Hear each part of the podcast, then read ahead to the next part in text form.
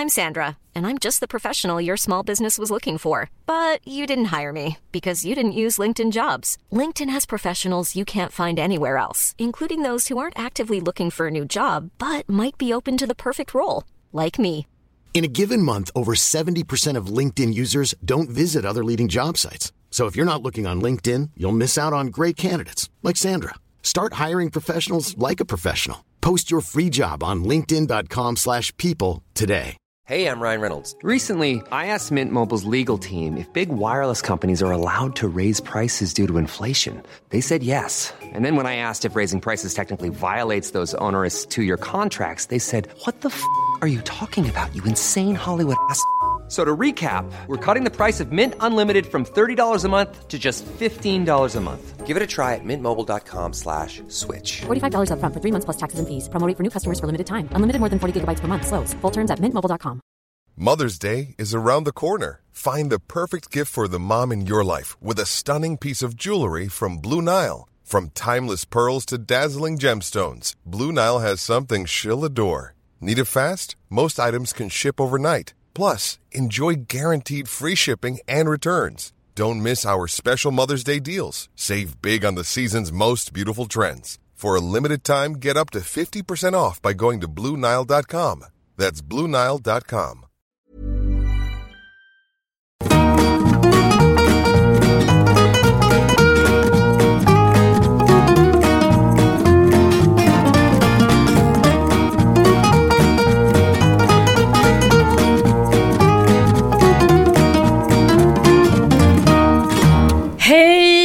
och varmt välkomna tillbaka till Kulturråden!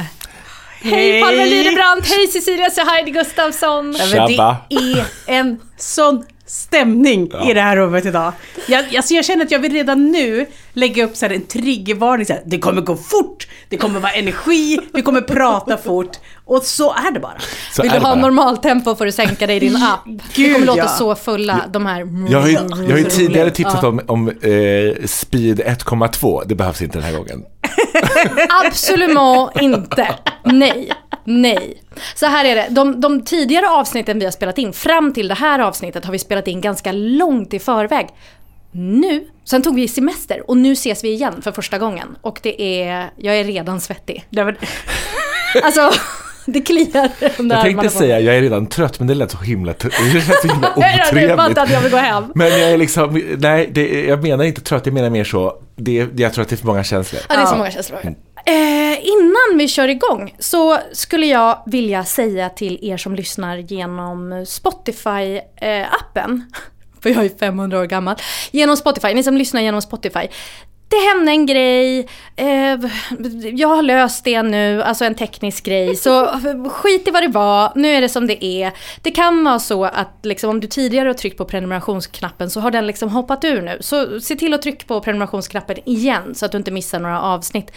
Och betygsätt oss gärna, det är väldigt trevligt. Har ni sett det? ja, gud, det- men det, så, det passar mig så bra Ja. eh, för min bekräftelse. Men ni får bara betygsätta om ni tycker det är bra. Nej men bara om det är femmor.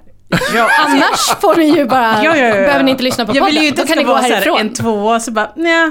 Det, Nej, nej, nej. nej. Då vill jag inte ha något betyg. Nej, Bara femmor. Jag älskar den typen av Jag är ju sån som gör alla, jag vill ju ha den typen av bekräftelse. Samma sak som gör alla såna här personlighetstest. För att jag ska berätta så här, "Åh, du är den här introverta, extroverta. Nej. Men är du också typ så här, vilket hus är det Harry Potter? Ja, ja, men jag gillar alla Harry, Nej, Harry. Potter-fan. Mm. Men typ sådana Ja. saker. Klassiskt test, Veckorevyn, tidigt 90-tal. Vilken parfym är du? Åh, gud. Den är bra. Den är så bra. Lulu.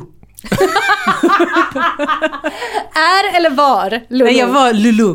Är du fortfarande Lulu? Nej, nej, alltså nej. som personlighet? Ja men hon var väl exotisk och mystisk tänkte jag och hittade sen. Jag är ju inte mystisk, men jag jobbade ju väldigt hårt för att vara det. Men, men Det måste varit en jätteutmaning. Jag, jag, jag, speciellt om man har mundiarré. Det är liksom, det, och varje morgon innan skolan var jag så här, nu ska jag till skolan, nu ska jag vara mystisk, jag ska inte berätta för mycket om mig själv, jag ska vara som hon i mitt så kallade liv, som står och lutar mig mot Claire Danes, som står och lutar mig mot mitt skåp och kisar mot Jared Leto. Nej men så var man ju aldrig, det var ju mundiarré från minut ett in i skolan. Så nej, tyvärr. Och Palmer, du kom precis fram, du kom precis hit från en biograf. Ja, eh, precis. Jag, eh, jag tänkte att jag skulle ta mitt eh, ansvar och se eh, Barbie.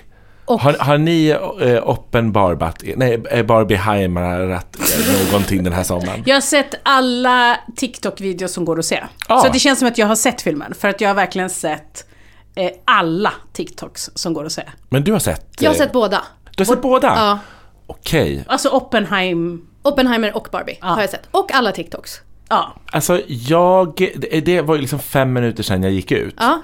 Och jag kände kanske så här, eh, jag fattar. Jag är lite underwhelmed. Mm. Och eh, den är kanske inte direkt för mig. Eh, och jag tycker det är enormt svårt att se förbi att den är producerad av Mattel. Ja. Det Jag håller går med. liksom Jag inte. håller med. Och att det är en berättarröst som inte behövs. Jag förstår inte riktigt vad, vad det är. Det är som att de För att det var en kändis som hade rösten. Ja, och för att de ville eh, kommentera två saker som de tyckte var lite så, och just det, det här är lite så, Att Margot Robbie är snygg. att typ. hon är snygg. Men, Ja. men är, kan det vara så här att vi inte är målgruppen, tänker Nej. jag. Utan jag tänker att Exakt. USA eh, Mm. är målgruppen. Eh, för de liksom bara försöker återhämta sig efter liksom fyra år med Trump. Mm. Eh, jag tänker liksom att vi inte är målgruppen. Jag tänker att det är lite som att vi skulle läsa om Fittstim eller Mm. tidningen Darling. Idag. Idag. Eh, Och bara så här, ja det här var, var kul, det var Ja. roligt. Och så här, ja patriarkatet, ja det var ju en grej. Ja. För jag kände jättestarkt när jag satt där och det var exakt det här jag var orolig för. För jag var jättepeppad på att se den. För jag gillar den här typen av liksom stora produktioner, det har satsats, det är liksom jätte, jätte, jättekommersiellt. Jag gillar det, jag vill gärna in i det. Men problemet är att när jag just har sett alla TikToks, när jag har läst alla recensionerna och till och med när jag liksom har försökt att inte göra det så har det ändå nästlat sig in i mina algoritmer. Så jag hade ju sett hela filmen innan jag såg filmen. Precis det du sa Cecilia. Så att varenda skämt, varenda grej visste jag skulle hända när den hände. Eller då så var det inte första gången jag hade sett det. Och liksom. då såg du den ändå ganska tätt in på premiär. Blä, men nej, åh, eller jo egentligen Jo, typ med en normala vecka mått ja. mätt. Absolut, en och en halv vecka liksom. Oppenheimer såg vi först. Och det var ju också en sån här, det var en sån här kärlekshandling. Jag var liksom bortrest under sommaren, min kille var Mhm. hemma. Och så pratade vi om att vi ville se Oppenheimer och Barbie och jag bara, vi kan se Oppenheimer först. Och han bara, jag tänkte erbjuda Barbie först, men nu när du erbjöd Oppenheimer, vi ser Oppenheimer först. Det var en sån. Eh, men det är väldigt spännande då att tänka att så här, Mattel som står bakom, det är ju bara en rebranding, det är en reklamfilm. Ja, ja, visst. Så jag, trots jag att de skämtar om det så funkar det jo, inte, men liksom. skämtet är också jätte... Och hela den boss-situation, alltså jag tyckte att Har Will Ferrell någonsin varit sämre än vad han var i den här filmen? Jag är ju inget stort Will Ferrell-fan. Jag är det. Nu smattrar det på tangenterna med hatmejlen. Förlåt Cecilia. Mm. Det du- blir inga femmor på Spotify.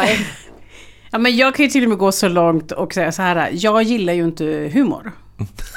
eh, så att... Eh, Är humor en kulturform? ja, nej men jag gillar inte, jag gillar inte humor. Jag förstår det inte. Jag tycker det humor är jättetråkigt. Eh, det ja, men, jag vill bara säga så här, Men då ska du inte se den här Nej, nej jag. men alltså jag berättade för min kille att typ så här uh, Monty Python, det tråkiga som har gått på skor. Ja, men det tycker inte jag heller är så kul. Det är inte att vara emot humor. Nej men alltså jag gillar ingen humor. Men, men just sådär liksom när, när folk, eh, killar älskar ju, alltså mm. straighta killar älskar Monty Python. Mm. Och det är akademikerhumor, det är plugghästhumor, jag gillar inte det. För du är ingen jävla tönt. Nej.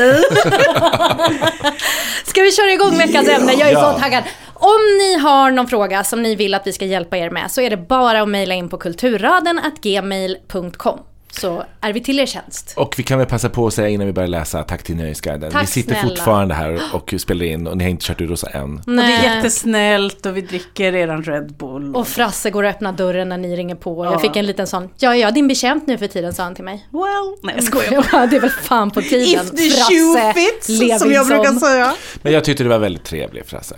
Ja. Så det, det var också positivt och negativt. Ja. Är ni beredda? Ja,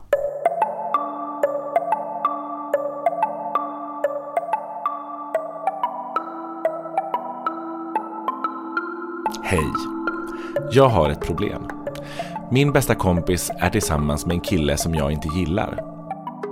Hon förtjänar så mycket mer. Hon ger och ger och får väldigt lite tillbaka. Och så har det varit i princip sedan start. En rätt klassisk historia. Men han är kompis med min kille. som lyfte ett varnande finger till mig när de började träffas. Och de har barn i samma ålder som vi har, så det är väldigt bekvämt att de är ihop, för då kan vi umgås allihopa. Så jag skulle vilja säga åt henne att dumpa honom, men av både praktiska skäl för henne och mig är det enklare om de fortsätter vara tillsammans. Men dock på bekostnad av hennes mående. Skulle vilja höra era tankar på detta. Allt gott från Maja.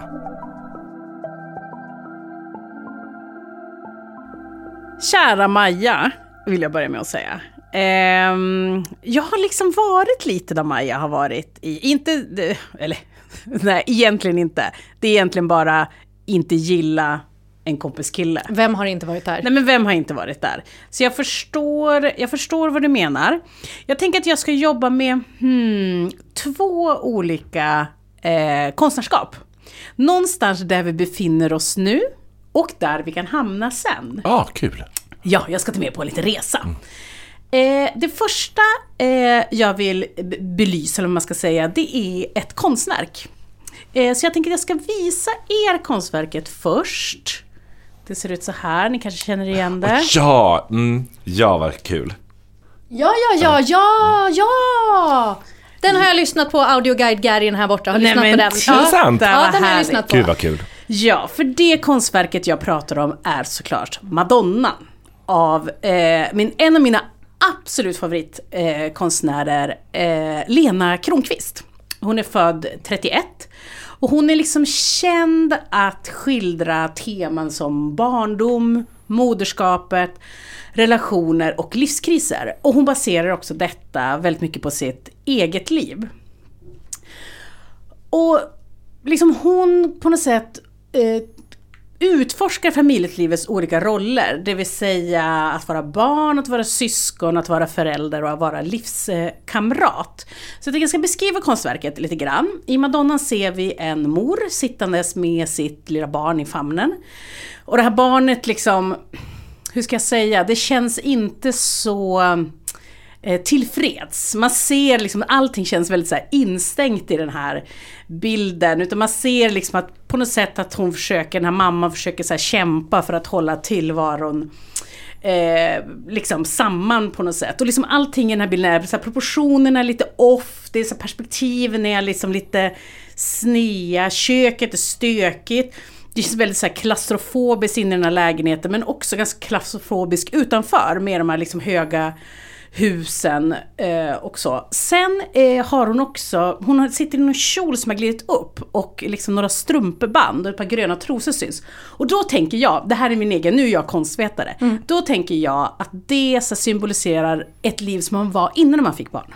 Alltså att man kanske var... Horet. Horet. Mm. Ja, men lite sexig och liknande. Och nu är man fast i det här. Varför pratar jag om, då, om just eh, det här?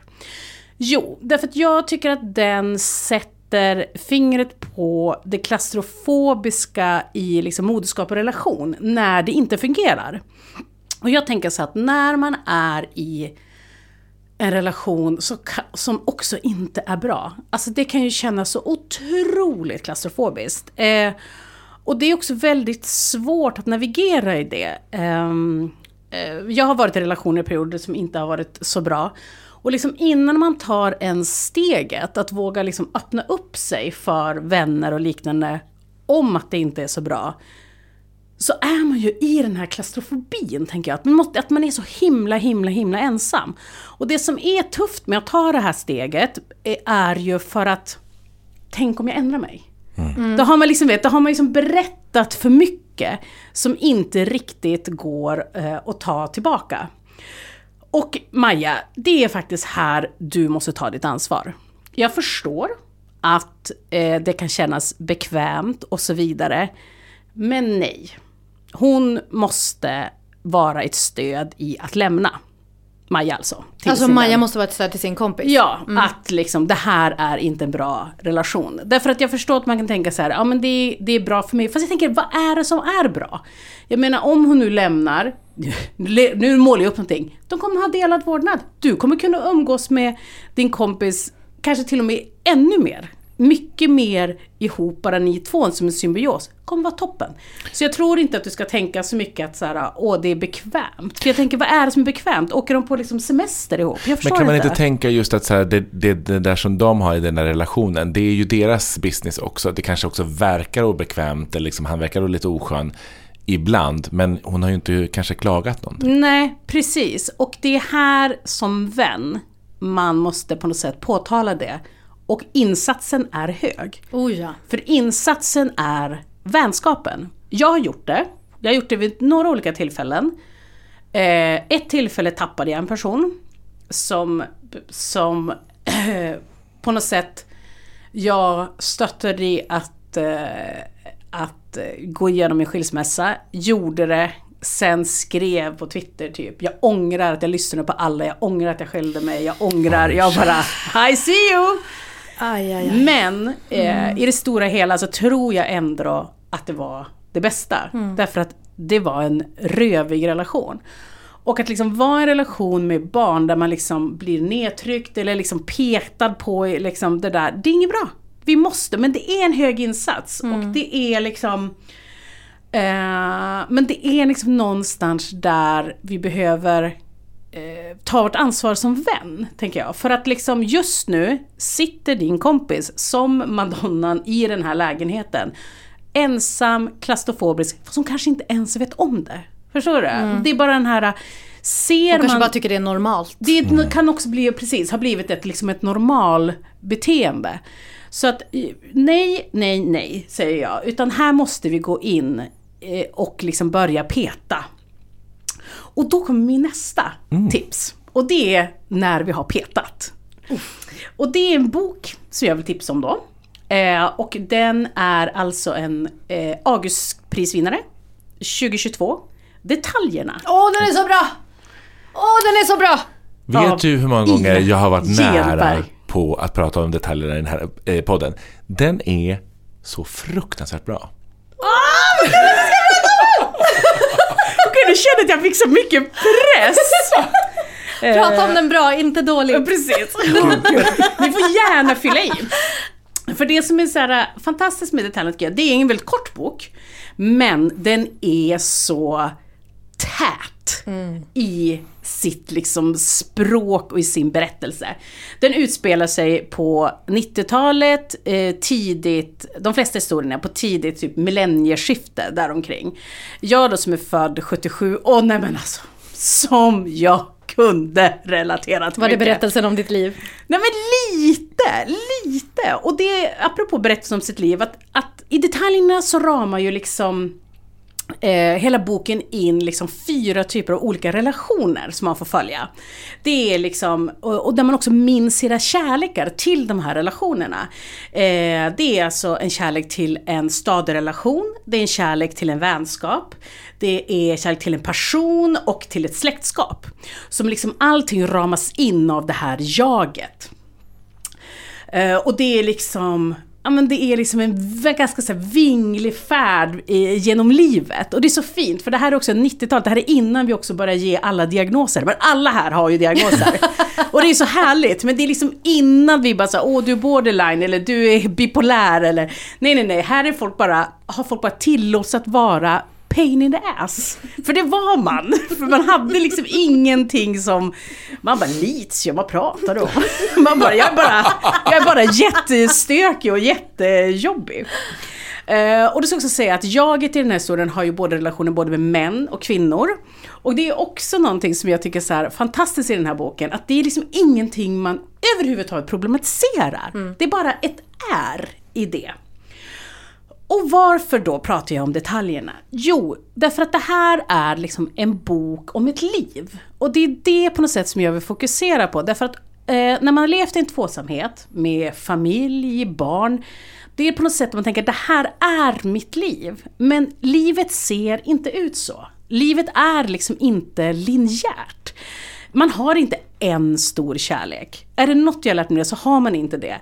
Jag har haft relationer där jag varit en person och nu har jag en relation där jag är en annan person. Men jag var liksom lika kär i båda personerna. Men det var liksom bara olika tillfällen i mitt liv och jag tror det är så viktigt på något sätt att när man har levt i den där tvåsamheten att påminna sig själv, för jag tror att det är folks värsta skräck med att lämna. Att det är så här, jaha, nu kommer jag bli ensam, jag kommer bo i en lägenhet, det kommer inte hända mig någonting. Snälla rara vad det kan hända. Eh, vill jag bara säga. Och det är läskigt och därför liksom eh, kan jag också tycka att, liksom att, att, att lämna, att börja om och starta på nytt är liksom det läskigaste som finns. Och det som är eh, och det är otryggt. Och det, som, och det är det också i den här boken. Men det finns en person som går igenom alla de här relationerna. Och det är Sally. Och Sally är jagets vän. Och Sally är liksom den här trygga punkten genom hela böckerna, genom hela boken, genom alla de här relationerna så finns det en trygg punkt och det är Sally. Och det är det Maja ska vara nu. Hon ska vara Sally. Därför att eh, den här personen, om hon lämnar, hon kommer gå med genom en livskris. Absolut. Hon kommer säkert skuldbelägga, förhoppningsvis ha sin horiga lilla eh, period. Lille strumpebandet ut. I lille strumpebandet ut. Kommer komma tillbaka och, och liksom Maja ska uppmuntra det. Hon ska stötta, hon ska uppmuntra, hon ska vara en shoulder to cry on.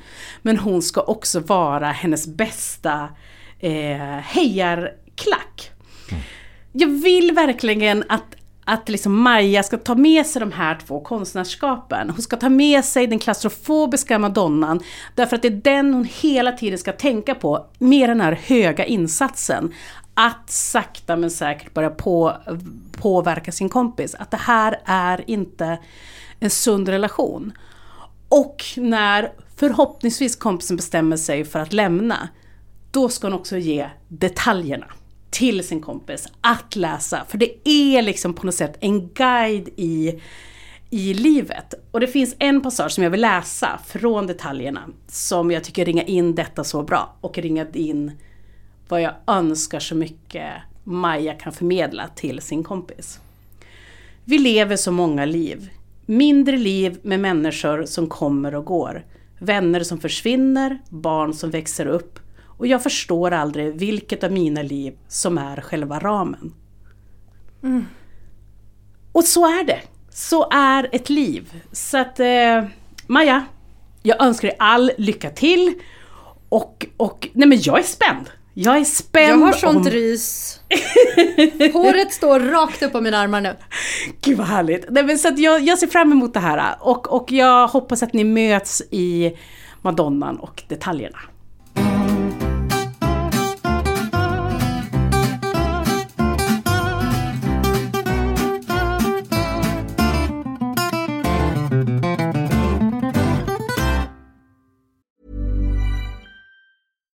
Here's a cool fact a crocodile can't stick out its tongue. Another cool fact you can get short term health insurance for a month or just under a year in some states.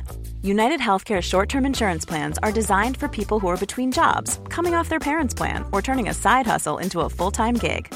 Underwritten by Golden Rule Insurance Company, they offer flexible, budget friendly coverage with access to a nationwide network of doctors and hospitals. Get more cool facts about United Healthcare short term plans at uh1.com. There's never been a faster or easier way to start your weight loss journey than with PlushCare. PlushCare accepts most insurance plans and gives you online access to board-certified physicians who can prescribe FDA-approved weight loss medications like Wigovi and Zepbound for those who qualify. Take charge of your health and speak with a board-certified physician about a weight loss plan that's right for you. Get started today at plushcare.com slash weight loss. That's plushcare.com slash weight loss. plushcare.com slash weight loss. Alltså trots Cecilia att jag fick sånt himla rys när du pratade så kommer jag ju säga emot dig helt och hållet nu. Är det Ja, sant? det kommer jag göra. Maja, jag är så glad att du skriver in. För att jag tror att ditt problem är ganska vanligt även om det kommer i olika former. Men just det här att man inte tycker om den som ens kompis är ihop med. Eller att man tycker att den inte är god nog för ens vän. Ditt mail lyfter några kärnfrågor som jag också funderar mycket på. Och den första är, när är det ens plats att säga till andra människor hur de ska leva sina liv? Spontant skulle jag säga nästan aldrig. Jag skulle säga Spon- jämt. Spontant skulle jag säga. Hela tiden! Ofta. Från konstant! Redan nu har jag en person vars kille jag hatar. Jag känner, mm, kan jag säga något? Mycket möjligt. Jag ringer ett samtal till dig. Hoho, det är Cecilia. Jag gillar inte din kille. Ja, perfekt. Nej, men alltså så här, jag tycker att det finns två faktorer som spelar in. Det ena är eh, hur nära vänner man är. Det kan liksom påverka om man ska säga till eller inte. Det andra är hur illa är situationen. Ja, verkligen. Om vi tar då punkt nummer två här med Maja. Alltså situationen verkar utifrån brevet mest vara att killen inte är en nice person. Att han är typ oskön. Så tolkar jag det. Inte att han är elak mot kompisen eller ondskefull. Eventuellt så är han bara en sopa. Vem är inte det? Det är ju många gånger i ens liv som man känner att ens vänner förtjänar mer. Det är inte i sig självt en dålig sak, men ha med dig det här. Detta med att säga till har en tendens att blow up in your face, som Cecilia var inne på alldeles nyss. Risken är att din vän vänder sig ifrån dig istället och då ska man vara säker på redan innan man säger till att det kommer vara värt det. Att det var viktigare att markera än att hon fortsätter vara din vän. Så talar någon vis av erfarenhet. Cecilia, du är också vis av den erfarenheten? Absolut, absolut. Palmer, du kanske också varit med om detta? Eh, ja. Ja. Jag vet i och för sig inte om jag har sagt så himla mycket. Man har lagt sig i på något sätt som Man gjort har att lagt sig- kompisen jo, bara det har man absolut Fuck you gjort." very much Sen, och vidare. jag tror ju alltid att det syns, jag blev tillsagd på mitt eh, förra jobb att, eh, eh, eller tillsagd, eh, Fick själv för att. Nej men eh, en kollega och också som en vän till mig sa så här, du tror väldigt mycket att du håller masken. Men du är väldigt lätt att läsa vad du tycker när du inte håller med. Eller när Kändes du det inte som att gillar någon. brallan åkte ner då? Drog ner brallan på dig? Enormt. För att jag, på det jobbet kände jag verkligen, jag var så bra på att hålla masken. Så vad är en vän? Är ju då den stora frågan. Det är det jag tycker det här kokar ner till. Ganska nyss så fick jag en ny förebild i hur man är en vän. Andrew Ridgely, känd som den andra killen i Wham. Nej men, Åh! Har ni sett den här Netflix-dokumentären om det. Nej, men jag har sett ganska många olika dok- dokumentärer om, om eh, i alla fall George Michael. Ja, men Ja, du känner jag. till att det finns en Absolut. ny Netflix eh, Absolut. just om Wham. Det som är lite kul med den, den kom ju ut nu i juli, det är att den är gjord av Chris Smith, som vi ju pratade om när Sara Bergmark Elfgren var här. Eh, för han hade gjort både American Movie och den här om Fire Festival. det är samma snubbe. Ehm, I det avsnittet som hette Ska jag våga satsa på min dröm. Just det, just det. Eh, jag talar till viss del om Wham-dokumentären, men det jag vill att vi fokuserar på är Andrew som person. Konstnärskapet Andrew Ridgely. Jag vill ändå, jag vill ändå lägga eh, här att jag köpte ändå hans första soloskiva. Du gjorde Ja, jag gillade hans första sololåt. Tyckte den var bra. Andrew? Jag har aldrig hört Han är en säkert glad att höra att det var någon som gjorde det. Ja. Vi var få. Jag har inte hört den ens. Nej, nej. Behöver, behöver vi det? Behöver vi lyssna på den? Vi kan lyssna på den sen. Ja, Ja, okej. Ja. Klipp in.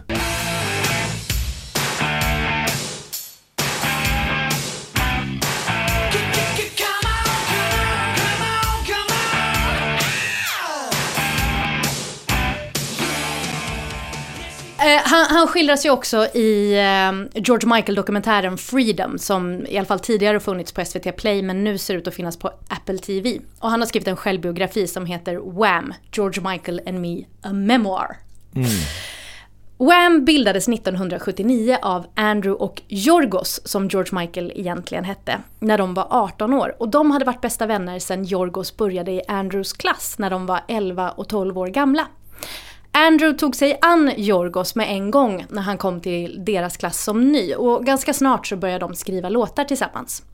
När de väl slår igenom som Wham så är det mycket tack vare Andrew. För att det är han som liksom har drivet, det är han som leder dem, det är han som har visionen. Och i början hakar mest George Michael på, liksom, för att han är ganska osäker. Men ganska snabbt så visade det sig då att George Michael är ett låtskrivarsnille. En av de allra första låtarna de skrev, som George Michael skrev melodi och text till, var Careless Whisper. Åh! Skämtar du? Alltså det Skämtar är ej. livets låt. Jag vet, alltså kan ni begripa den talangen? Att man är 18 bast och skriver I'm never gonna dance again, guilty feet have got no rhythm. Ah. 18-åring! Ja, men det, nej, det är... liksom, det är, det är liksom 16 legs, Mm. den låten. Jag tänker, alltså, eh, älskar George Michael eh, såklart jätte, jättemycket.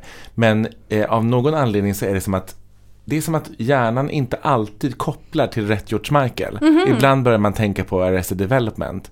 Och när man tänker att han har skrivit som 18-åring Careless Whisper så känns det lite så. Vänta, vad sa du? What comes before anything? What have we always said is the most important thing? Breakfast. Family. Family, right? Yeah. Thought you meant the things you eat. This is Michael's son, George Michael. Känner du till det här? Nej. Vem det är? Michael Cera. Ja, han spelar en karaktär som heter George Michael i Arrested Jag har Development. inte sett Arrested Development. Du- Du får ta nej du gillar inte humor. humor. Du gillar inte humor. Men det som händer är ju liksom att, att George Michael är ju så fruktansvärt bra, bra på att skriva låtar och ganska snabbt så börjar han ju sätta sig i studion och producera deras låtar också. Så då börjar han gå om Andrew i vem som styr den här Wham-skutan. Det är han som, han som gör liksom det mesta och det är också han som får uppmärksamhet och cred. Och det här går så långt att till och med pressen säger rakt ut att Andrew är den svaga länken. Det är ju så han ses. Alltså jag sa ju till och med den andra killen i Wham. Det finns till och med en filmkaraktär som är byggd på honom. Jag vet inte om ni kommer ihåg eh, romcomen Music and Lyrics från 2007 med Hugh Grant och Drew Barrymore. Jo, Ja. Nej, jo. Alltså jag gillar inte humor, men jag älskar ju Drew Barrymore. Alltså tänker du att Drew Barrymore, Drew Barrymore-filmer liksom går in i kategorin humorfilmer? Nej men det är så här romcoms. Gillar du inte det heller? Jo! Så den har jag ju sett. Vad är det du inte förstår? Så den har jag sett och det gillar jag. För jag gillar allt med Drew Barrymore. Har du sett den Palmer? nej, nej. Den handlar om, eh, alltså Hugh Grants karaktär var med i ett 80-talsband som har liksom såna här Wake Me Up Before You Go Go t-shirtar i sina musikvideos och ser exakt likadana ut. Den andra killen blir jätteframgångsrik solartist medan Hugh Grants karaktär blir bortglömd och han blir en föredetting som ingen minns namnet på. Så. Det var så uppenbart att George var frontfigur att när Wham lanseras i USA 1984 med just Careless Whisper som första singel, då lanseras de som Wham featuring George Michael. Som i ett led i det här oundvikliga att George Michael var större än Wham och så småningom var ämnad att bli soloartist. Och när de väl lägger ner då Wham 1986, då blir han ju också den här megaartisten vi känner och älskar. Medan Andrew, ja, vad händer med honom? I en intervju med The Big Issue så sa han så här. I had no idea what to do after Wham. I didn't have the voice to compete with George. För George Michael är ju inte bara låtskrivarsnille och producentsnille. Han hade ju också rösten och karisman. Och jag älskar George Michael. Du med förstod jag Ja, det som. 100 procent. Vad, vad har du för relation Nej, men, till? o- otroligt förtjust. Otroligt Mm. förtjust. Han hade ju också... Eh, det dröjde, alltså när man var ung så förstod man ju inte att han var gay. Mm, till exempel. Men, men, eh, Men han hjälpte ju till, så att säga. men han hjälpte till. Och, och, och jag älskade ju också att han hade liksom den här liksom estetiken Mm. Av liksom eh, eh, flamboyant gay man. Mm. Eh, det vill säga att han skapade de här, så här freedom-videon Mm. och allt det där liksom när, han- när han liksom jobbade med de här liksom fotomodellerna från 90-talet. Mm. Älskade allting George Michael gjorde. För han gjorde det också så snyggt. Men så, har man som bara en gjort Too homosexuell man kan göra. Funky, har man gjort Too Funky, då förtjänar man en plats i det finaste man kan vara. Himmelriket! Ja men typ, typ. Ja. Och också Let's Go Outside, alltså den här dis- disco, eh, alltså Ja, ja. kommentaren till hela vad han fick vara med om och sånt där. Den, den är ju otrolig. Ja, ja, det hände grejer med en när man såg. Mm. Alltså min relation till George Michael är bred. Min son föddes på riktigt i tonerna av I knew you were waiting for me som han sjöng tillsammans med Aretha Franklin. Nej. Jo. Alltså det var, alltså så här. Jag hade ju naturligtvis gjort en jättelång spellista med asfeta låtar. Alltså bara skit, skit, skitbra låtar såklart. Men liksom stunden då han lyftes ur min mage, då var det den låten som var på. Nej, du, jag får så rysning Ja, nu. ja, det oj, oj. Eh, jag har också en gång varit på väg att bli rånad för att jag diggade för hårt till Faith. Fejta, fejta, Är fejta. det sant? Ja, Också min karaoke, go-to karaoke-låt. otrolig låt. Ja men så här, för, för att den är så fantastisk. Jag var full och på väg hem från krogen och så hade jag munnen full av chicken wings. Och så höll jag liksom på att dansa fram på en gata som var tom och lyssnade på Faith på repeat och var liksom helt inne i mig själv. Jag mådde väl inte 200% och så. Eh, och jag var så inne i den här låten att det tog mig en stund att upptäcka att det gick tre killar bakom mig och en av dem hade sin näve i min handväska. Men det gick bra. Jag skrämde bort dem och började jaga efter dem. Det gick jättebra. Det är inte många låtar som kan få en att bli så där liksom uppslukade. Ehm, och kvällen som han dog, då stod jag och spelade skivor. Det var på juldagen eh, som han dog. Och då finns det en klubb som, som finns här i Stockholm som heter Vänner och Bekanta och jag hade hand om ett av dansgolven som var bara lugna låtar. Och så kom det fram en tjej och visade sin telefon. Hon hade fått en pushnotis där det stod George Michael är död. Och jag bara, men gud. Hon bara, har du någon George Michael-låt? Jag bara, si senorita. Jag har ungefär 500 med mig. För det har jag alltid när jag spelar skivor. Så jag bara körde ett spontant George Michael-medley där och då. Som var ganska långt. Och det var så himla fint för att alla liksom sjöng med och, och liksom hyllade och sörjde honom tillsammans där och då. Det var så otroligt fett. Gud vad fint. Och om man tänker då på den här fantastiska George Michael. Hur skulle Andrew Ridgeley kunna mäta sig mot det där? Han sa ju själv i det här citatet I didn't have the voice to compete with George. Men lyssna på hur det här citatet avslutas. But that was fine. Han säger också I was thrilled to pieces with his development into the artist that he became. He was my best friend. It's so alien and bizarre to me that anyone would feel otherwise. I genuinely don't understand it. Åh, Genom hela deras gemensamma karriär och fortsatta liv så stöttade Andrew George i allt. Och det känns så fruktansvärt tydligt i den här Netflix-dokumentären att Andrew hade en så stark självkänsla att när de var klara med att ha erövrat världen som Wham, då var han nöjd. Han hade liksom nått sitt mål och då hade han råd att genuint stötta George som hade helt andra drivkrafter som sporrade honom att bli så stor som han blev. I alla tidningsintervjuer jag läst och poddar jag lyssnat eh, där, eh, där Andrew pratar om George så gör han det med enormt mycket kärlek, respekt och pepp. Och det tänker jag är tre bra nyckelord. Respekt till att börja med. Alltså Andrews och Majas respekt för att deras vänner har agens och kompetens att ta de beslut som de tycker är bäst i deras liv utifrån förutsättningarna som de har där och då. Så länge det inte handlar om direkt fara, som jag pratade om tidigare.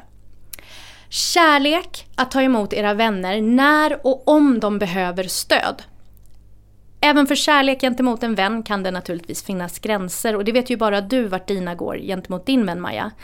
Men de ser inte ut att gå här. Det är ju av kärlek till henne som du hör, hör av dig till oss. Och pepp att blåsa vind i sina vänners segel när de behöver skjuts framåt. Som hur Andrew blåser liv i Georges segel när han går vidare utan honom. Och hur du kan blåsa liv för din vän om hon en dag bestämmer sig för att göra slut. Men även om hon väljer att stanna kvar. Så till frågan. Hur ska du, Maja, vara den bästa vännen du kan vara? Är det genom att raise hell för att du tycker att din kompis kille är en sopa? Jag är inte så säker på det.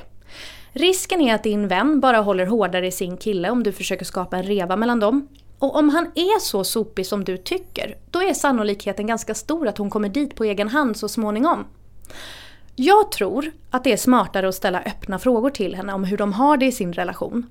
Berätta hur du har det i din relation och skapa en miljö för henne i er relation där hon kan vara fri att berätta sina innersta känslor för dig. Skapa en atmosfär där hon vågar visa sina tveksamheter kring deras förhållande om hon har dem. Eller när hon får dem. Och då är det viktigt att du inte tar över hennes känsla genom att säga saker som så här. Ja, jag vet, han är så dålig. För fan vilken sopa din kille är. Utan låt henne styra sin egen skuta. Cecilia skulle inte göra så här, men så tror jag att Andrew Ridgeley hade gjort för George Michael. det hade han. Det hade han. Han är en bigger person än jag. Så Men- är det bara. Men Du har inte många centimeter men du använder dem väl Cecilia. Oh ja, maxar. Och så här behöver det ju inte alls vara. Men det finns en möjlighet att din vän också ser hennes killes dåliga sidor och ändå aktivt väljer att vara kvar i en relation för att hon vill. För hon kanske ser andra saker som väger upp, som du inte kan se. Och jag vill säga detta med så lite ton jag kan Maja. Men det har inte nödvändigtvis med dig att göra. Utan med henne och hennes val i livet. Jag säger det här sista för att det inte låter i ditt brev som att han är en vidrig person eller farlig på något sätt. Utan bara att han inte är tillräckligt bra för din vän. Men Maja, i ärlighetens namn. Det tycker man ju sällan att killar är.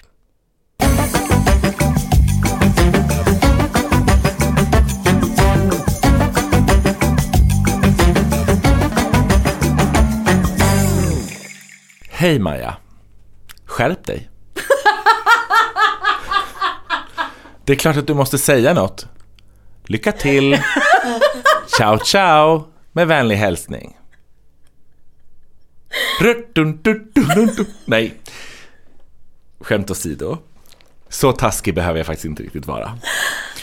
Eh, och i själva verket så kanske eh, ni ska buckle up för att eh, jag kommer bli långrandig och det kommer bli namedrop VM så ni kan vara beredda på IMDB-appen på mobilen. Jag tänkte prata lite om hur man kan säga någonting. Håll i er och lyssna på den här casten. Whoopi Goldberg, Elizabeth Moss, Winona Ryder, Brittany Murphy, Clea Duvall, Angelina Jolie och Vanessa Redgrave jag Jag vet, kan jag vet, satsa ja. pengar på att ni har sett Girl, Girl från 99. Svensk titel Stulna år. Känslor? Älskar, älskar. Älskar! Vad har ni för minnen kring den här filmen? Så mycket. Angelina Jolie eh, där på golvet när hon är helt rödgråten när hon säger att hon ska hugga pennan i sin aorta till Whoopi Goldberg som bara, det är inte där din aorta sitter. Eh, kycklingarna under sängen. Kycklingarna under sängen. Ja. Uff. Det är Eh. Vinylspelaren med låten. Ja. Ja. Ja, självmordet. Hon som är, ja just det, hon som är bränd, är hon lite bränd? Ja, just det. Mm. Eh, Det är ju Elizabeth scientologen. Moss. Är det Elizabeth Moss? Alltså mm. Handmaid's Tale? Ja.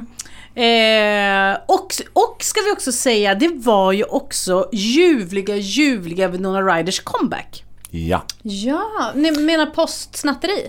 Mm, Eh, eh, jag- jag, vet Jo, jag har för mig det. Eller nej, 99. Nej. Alltså, det, det är typ där omkring. Jag skrev nämligen ett, ett specialarbete i åttan om varför snattar man? Eh, Vad kom du fram till? med en bild på Winona Ryder på framsidan. Åh, vad snyggt. Jag vet inte om det var det, men hon hade haft ett väldigt långt uppehåll av film. Ja.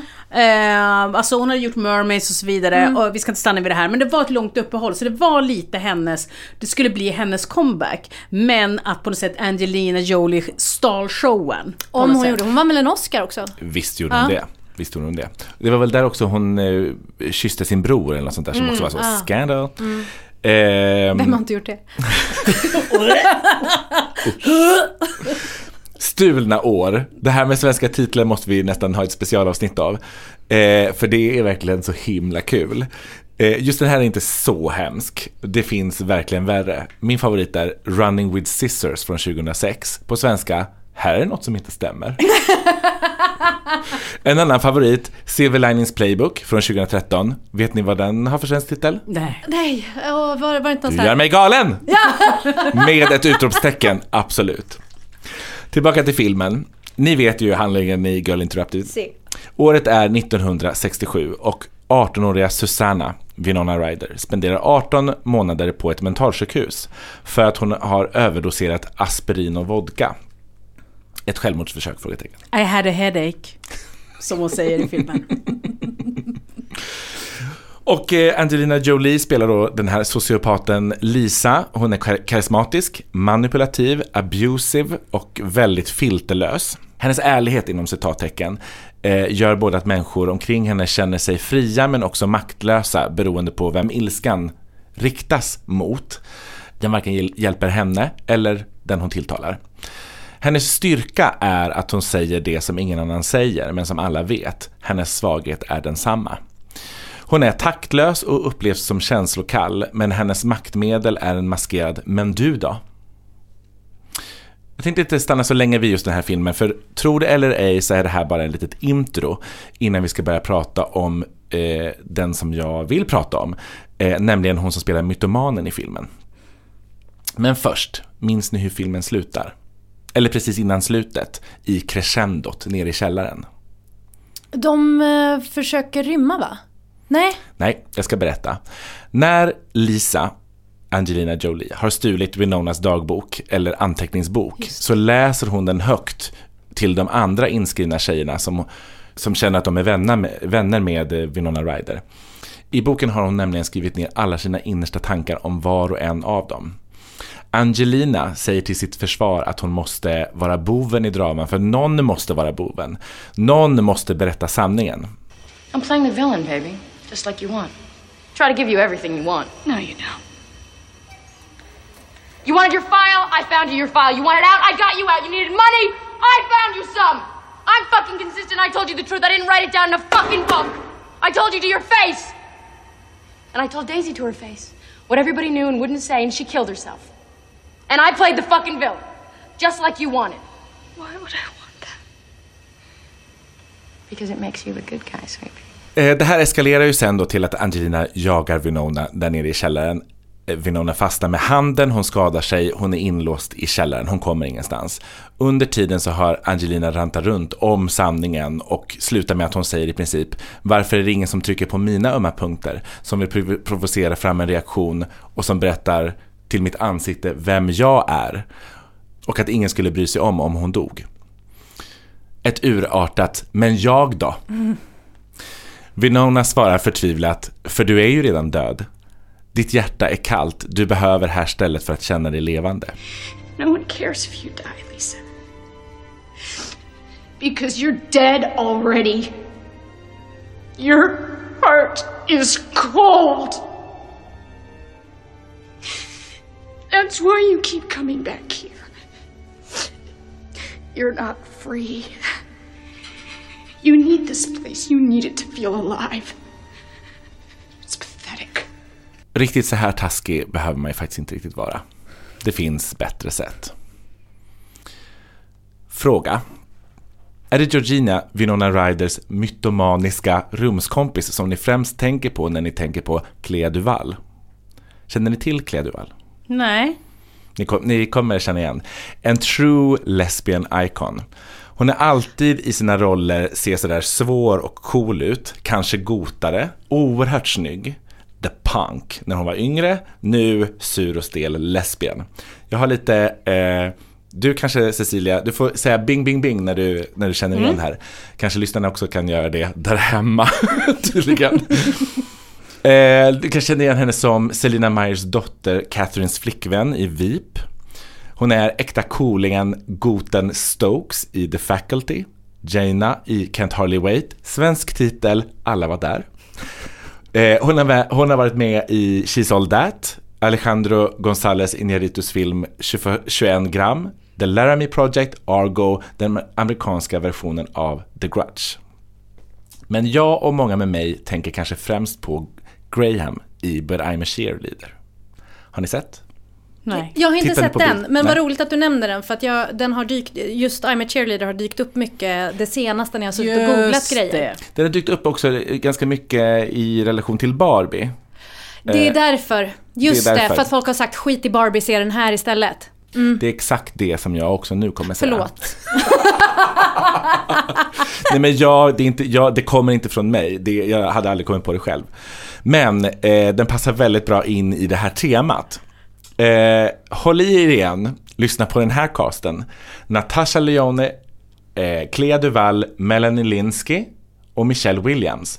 Alltså inte Destinys egna child, utan den andra. Enis Delmars fru. Eller om du vill sådär, klipp in Dawson's Creek. Well Soundtrack. Dawson. Handlingen är, det, filmen handlar om 17-åriga Megan, Natasha Lyon, som är cheerleader, är ihop med en supersnygg hunk och är uppvuxen i en strikt kristen familj. På ytan perfekt, men hon är en äcklig lesbisk. Och det måste göras någonting åt. Hon heter Tofu, lyssnar på Melissa L. Etheridge. Det här känns så, också så himla 99, vilket är så kul. Och har bilder på tjejer i hennes skåp. Hon gillar inte ens att hångla med sin sexiga kille. Eh, Så hennes vänner och familj har en intervention för henne och berättar för henne att hon är homosexuell och föräldrarna skickar henne till True Direction som är en conversion therapy rehab center med ett femstegsprogram mot homosexualitet. Eh, det pågår i två månader och tjejerna ska lära sig bli feminina och pojkarna ska bli mer maskulina så att de kan bli mer straighta. Riktigt så här taskig behöver man ju inte heller vara Mot sin kompis. mot sin kompis. På campet, bland alla queers, så träffar Megan Graham, alltså spelad utav Clea Duval, och blir kär. Det här är en satirisk high camp high school film, eh, men det är bara det att high schoolet är utbytt mot en conversion camp.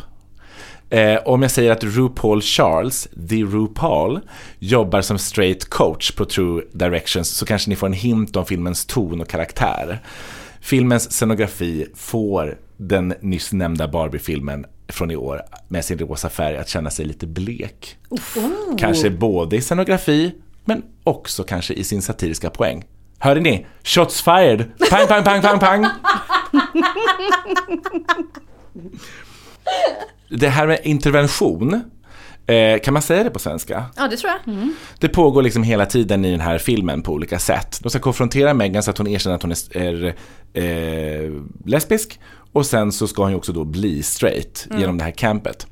Det är föräldrar som konfronterar sina barn med att om de inte blir straighta så får de inte heller komma hem igen. De är inte längre en del av familjen. Eh, I verkligheten så var Duval fortfarande i garderoben när den här filmen spelades in.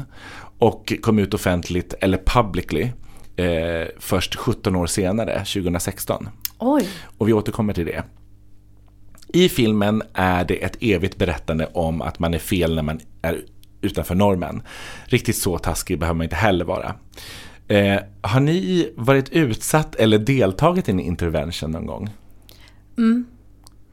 Är det någonting du vill berätta? Eller är det, Det, det är för- vidrigt på Ja. alla sätt och vis. Att göra eller bli utsatt för? Att göra. Ja. Utsatt säkert också. Det tror jag är ännu hemskare. Jag eh, har inte blivit utsatt, jag dricker ju inte, eh, för att jag har druckit för mycket.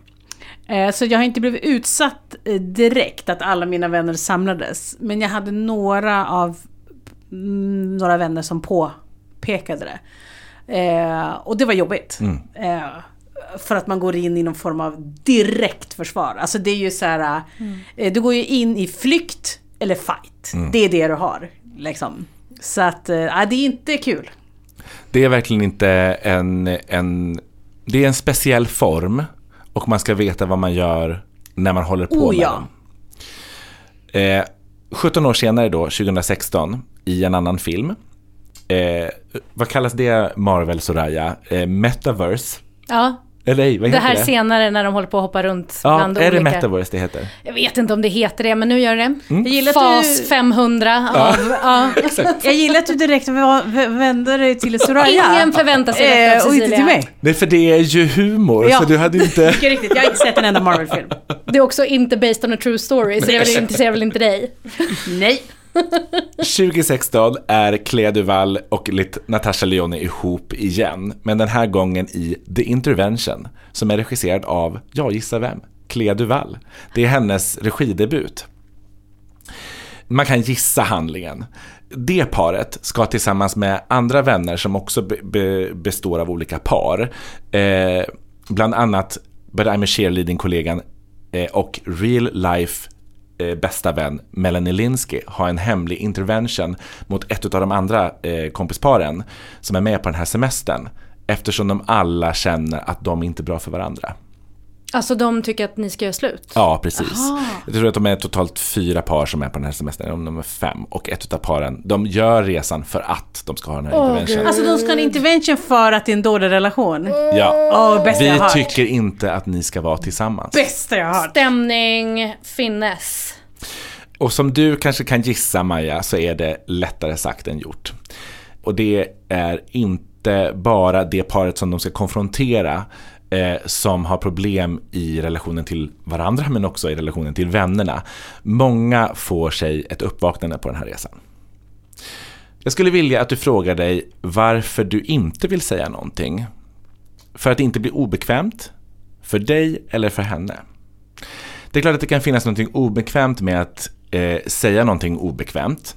Eh, den som blir informerad om någonting om sin relation kan ju lätt bita ifrån och försvara sig. Men du då? Är mm. din relation så perfekt? Jag ska inte avslöja hur det går för i I'm a cheerleader och The Intervention, för de har ni inte sett. Men i Girl Interrupted så blir ju Susanne och Lisa vänner till slut. Mm. Trots den här fruktansvärda konf eh, konfrontationen. Eh, ingen av de här filmerna ger exakt råd för hur du ska göra. I failed the task. Men kanske det kan ge dig lite inspiration till att hitta en väg däremellan och faktiskt hinta till din vän att någonting känns oskönt med den här killen. Det är inte taskigt med omsorg. Svenskan är ju ett fattigt språk när det gäller att beskriva erfarenheter. Och jag vill inte att vi eller lyssnarna ska dra för stora växlar på det jag kommer säga, för det kommer låta på ett visst sätt. Och redan nu när jag börjar liksom braska så vet jag redan att jag har gått lite för långt. Men för många år sedan så var jag tillsammans med en person som var väldigt temperamentsfull. Han var liksom inte våldsam och vi pratade liksom inte misshandel så.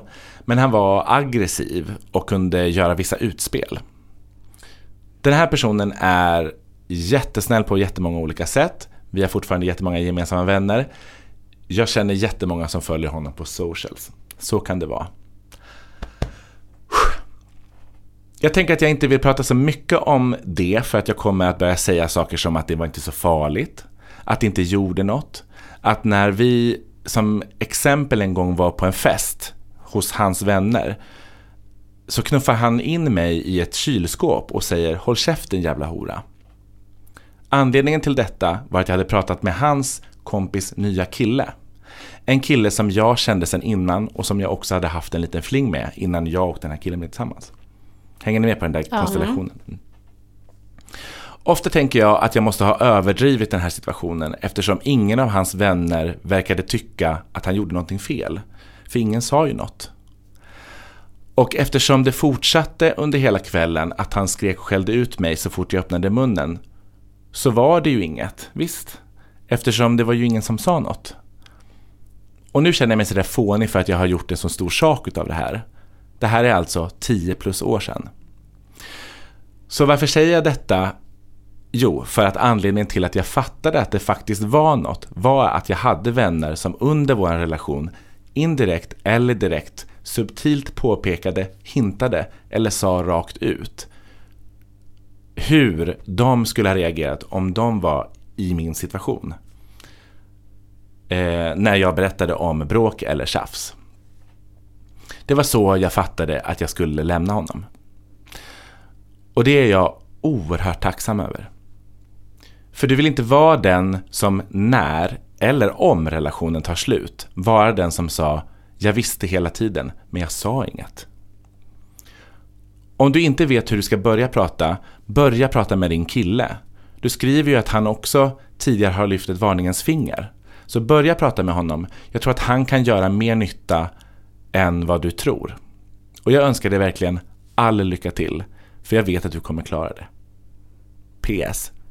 Se mycket med Clea Duval, men du behöver inte se julfilmen Happiest Season som hon har regisserat. Riktigt så taskig behöver ingen vara mot sig själv.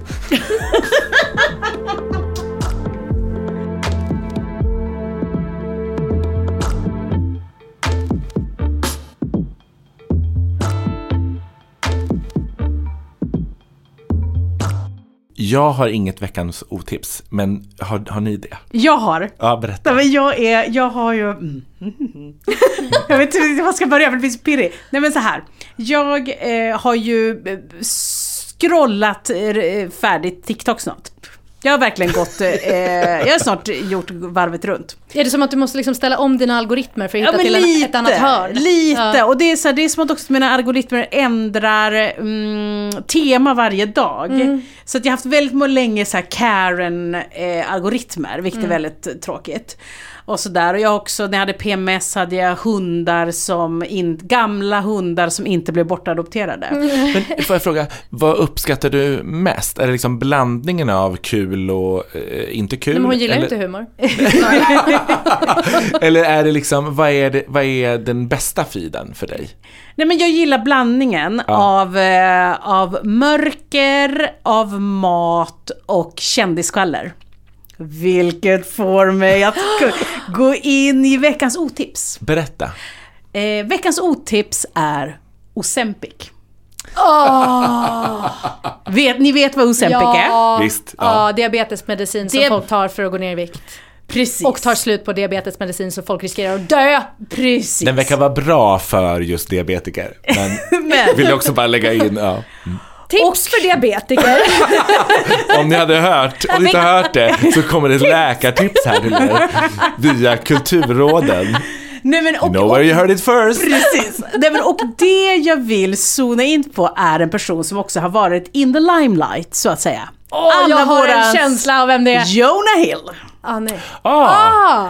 Jonah Hill har gått full on Ozempic. Nej men jag tror han har aldrig varit så här smal.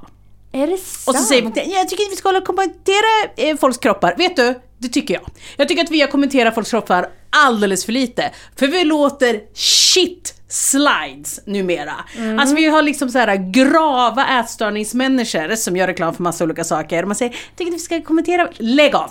Jag växte upp på 90-talet, vi gjorde ingenting annat. Jag, liksom, jag, är, är så, jag hatar ju triggervarning, det är det värsta jag vet. Det är det sämsta som har hänt i samhället. Så jag är liksom för. Så nu ska vi kommentera Jonah Hills kropp. You go Glenn Coco. Thank you. Jonah? Hill. Jonah Hill. Glenn Coco. Jaha, Mean Girls.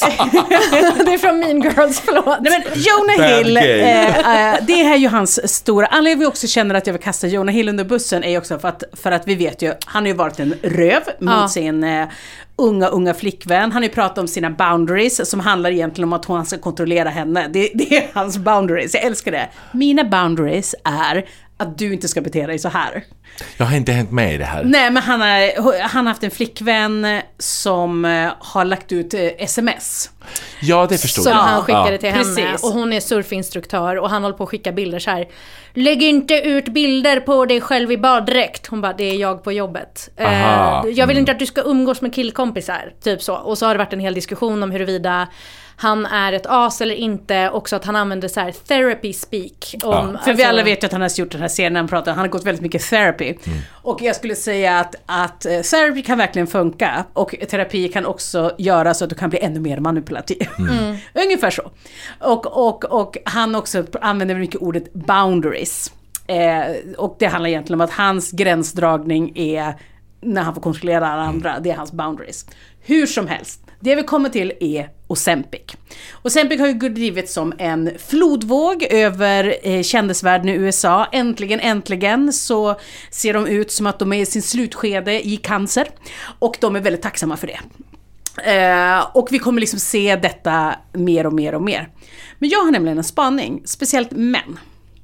Eh, när eh, överviktiga män gör en grav, grov eh, viktresa så blir de kvinnohatare.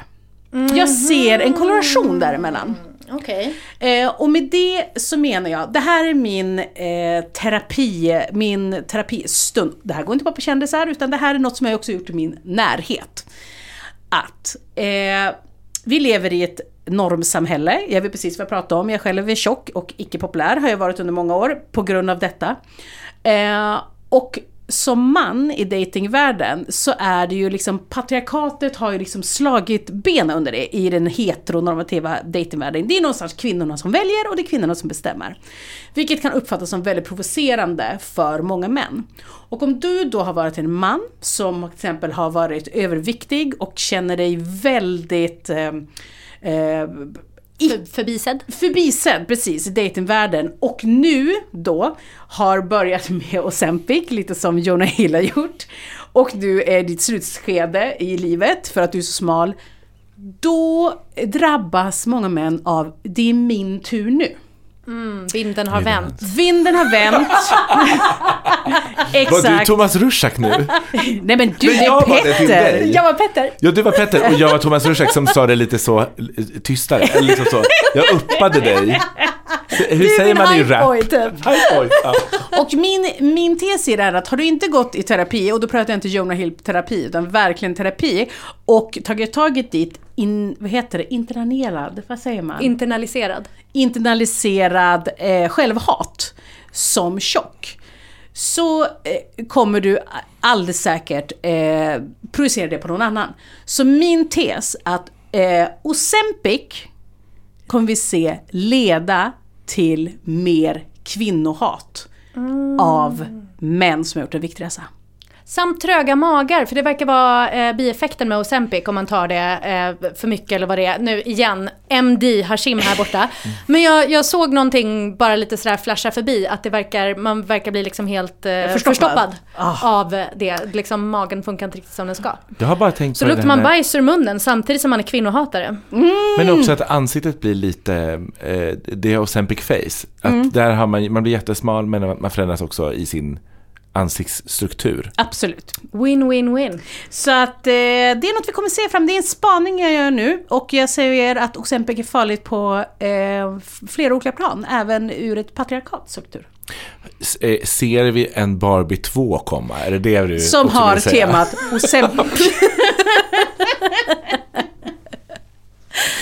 Tack så jättemycket för idag. Jag är så glad att se er igen. Tack snälla ni. Tack kära ni. Detsamma. Och vi ses nästa vecka. Det gör vi. Maila oss på kulturraden at gmail.com om du antingen har en fråga till oss eller kanske vill samarbeta lite med oss. Precis, och följ oss på Instagram också, för där kan du också få eh, ta del av det vi pratar om i, eh, i vad heter det, våra avsnitt. Och ibland kan du till och med få lite så här eh, kulturtips på vägen, som kanske inte kommer i avsnittet, men det vi konsumerar just nu. Så att, eh, ja, gör det. Do it. Puss och hej! Puss och hej! Hej.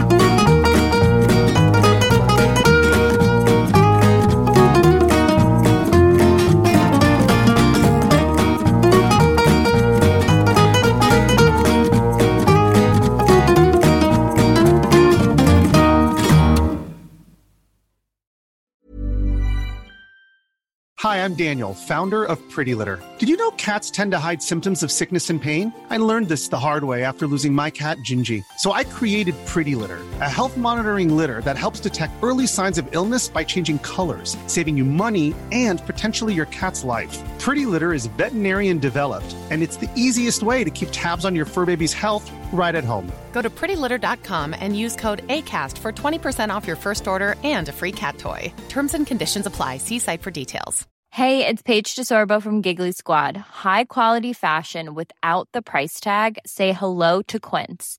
I'm snagging high-end essentials like cozy cashmere sweaters, sleek leather jackets, fine jewelry, and so much more. With Quince being 50 to 80% less than similar brands. And they partner with factories that prioritize safe, ethical, and responsible manufacturing. I love that. Luxury quality within reach. Go to quince.com slash style to get free shipping and 365 day returns on your next order.